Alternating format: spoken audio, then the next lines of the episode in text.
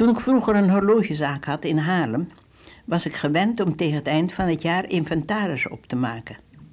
Ik vond dat een fijn werk. Het was een plezier om te zien wat voor een mooie horloges en klokken we hadden. En ik kon dan ook altijd direct zien wat er nog ontbrak. Bijvoorbeeld niet genoeg reiswekkertjes en keukenklokken. Die moesten aangevuld worden. Het was een leuk, maar ook een heel nuttig werk. En dan wil ik vandaag beginnen een heel kleine poging te doen om een inventaris op te maken van de voorraad die wij kinderen Gods hebben. Dat is eigenlijk een onmogelijke opgave. En hoe we ook werken, het blijft altijd maar een heel klein stukje van de werkelijkheid. Maar nuttig is het. En het is nodig dat we zo rijk leven als we zijn, want de wereld is zo arm. Een christen moet en mag realistisch zijn. Wij zien dat op het ogenblik de antichrist aan het opmarcheren is. En als wij de Bijbel lezen over wat wij nu beleven en wat wij verwachten kunnen voor Jezus' wederkomst, dan zijn er spannende dagen te verwachten. In Lucas 21 heeft de Heer Jezus zoveel verteld en zoveel gewaarschuwd en heeft ons de weg gewezen over alles wat er nu aan het gebeuren is. Vreselijke dingen kunnen verwachten, zelfs vervolging. Maar de Heer zegt: laat u niet beangstigen. Deze dingen moeten geschieden. En geen haar van uw hoofd zal teloor gaan. Jezus zegt: heft uw hoofden omhoog, want uw verlossing genaakt. Ik was eens in een land waar de verdrukking aan het uitbreken was. Christenen werden gedood en toen kwam er plotseling een grote vreugde in me. Ik heb eigenlijk nooit de Bijbel met zo'n dankbaarheid geopend. Ik las Romeinen 8 en 1 Petrus 1. Wat een heerlijke overvloed van voedsel voor de kinderen Gods in nood. En we staan alle min of meer aan de frontlijn van de strijd, niet tegen vlees en bloed, maar tegen de geestelijke boosheden, tegen de macht in de lucht. Een strijd die steeds zwaarder en ernstiger zal worden en waar we de wapenrusting Gods in Efeze 6 beschreven zo nodig hebben. Toen ik tijdens de oorlog gevangen genomen werd, gelijk eh, met mijn familieleden, omdat we Joden hadden gered, hadden we allemaal bladzijden uit onze Bijbel gescheurd en ergens onder onze kleren verstopt. Toen we op het politiebureau waren, vroegen we elkaar: Zeg, wat heb jij? De brieven van Paulus waren goed vertegenwoordigd. Sommigen hadden uit de Efezige wat gehaald, anderen de Filippenzen, de Romeinenbrief en ook de brieven van Petrus en Johannes. Eén had er Psalm 91. Ik hoorde een deze dagen dat een broeder aanraadde dat we als christen het Morse-alfabet moesten leren. Omdat velen van ons in de gevangenis kunnen komen. En daarom was dat zo nuttig. Nou, daarbij ben ik het helemaal niet eens.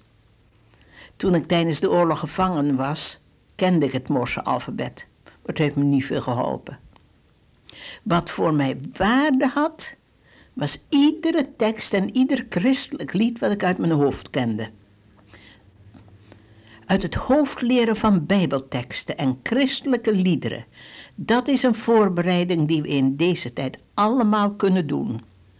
Begin dan niet met Genesis 1 of Matthäus 1, maar vraag de Heer dat Hij u door zijn Heilige Geest leidt bij de keuze van teksten. Er is een vereniging die genoemd wordt de Navigators. En die hebben onder leiding van Gods Geest een praktische cursus opgesteld om teksten uit het hoofd te leren. Ja, we moeten leren het zwaard des geestes, het woord van God, goed te kunnen hanteren. Zelfs als we de Bijbel niet meer zouden hebben. Wat een vooruitzicht, wat een visie geeft Romeinen 8. Het lijden van deze tijd is niet te vergelijken met de komende heerlijkheid. Kan zijn dat je dreiging en dood ziet om je heen, maar wat veel werkelijker is, is dat Jezus leeft en bij ons is. hem hebt gelief zonder hem gezien te hebben. 1 Petrus 1 vers 8. Juist in de dagen van grote verdrukking zullen wij veel gebruikt worden. Men kan argumenteren over verdrukking en de opname der gelovigen, maar veel praktischer is het dat we ons oefenen om in verdrukking krachtig te zijn door de belofte van de Bijbel ernstig te nemen. Er is nu al verdrukking van Gods kinderen over een heel groot gedeelte van de wereld. In onze tijd is over de hele wereld een duisternis, een weten van de wereldnood, een bang zijn voor de onzekerheid van alle zichtbare dingen. We sidderen als we on, over de tv en in de kranten zien wat er allemaal gebeurt. En het lijkt alles zo zinloos.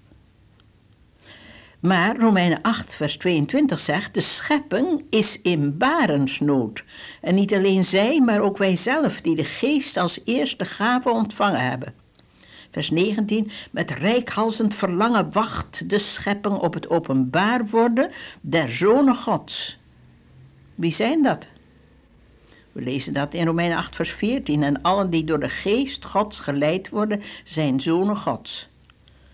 In de vertaling van Philips in het Engels staat: De ganse schepping staat op zijn tenen om te zien het openbaar worden der zonen Gods. Wij weten het geheim van Gods plan. Dat kunnen we lezen in Efeze 1. Wat ziet de op de tenen staande schepping als ze u en mij zien? Zien ze bedelaars, arme stumpers of zien ze koningskinderen? Eva van Tiel Winkler heeft eens geschreven: Koningskinderen zijn wij en we hebben de sleutel van de schatkamer van onze vader. Die schatten zijn elk moment van ons leven, dag en nacht tot ons gebruik gereed. Ik ben pas heel erg in het begin van de inventaris van deze schatkamer. Laten we bidden. Heer Jezus, vergeef ons dat we dikwijls zo arm leven terwijl u zo zwaar geleden hebt aan het kruis om ons rijke koningskinderen te maken. Heilige Geest, open onze ogen.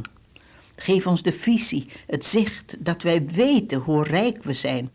Geef dat de op de tenen staande schepping in ons ziet, juist dat waar zij zozeer naar verlangen.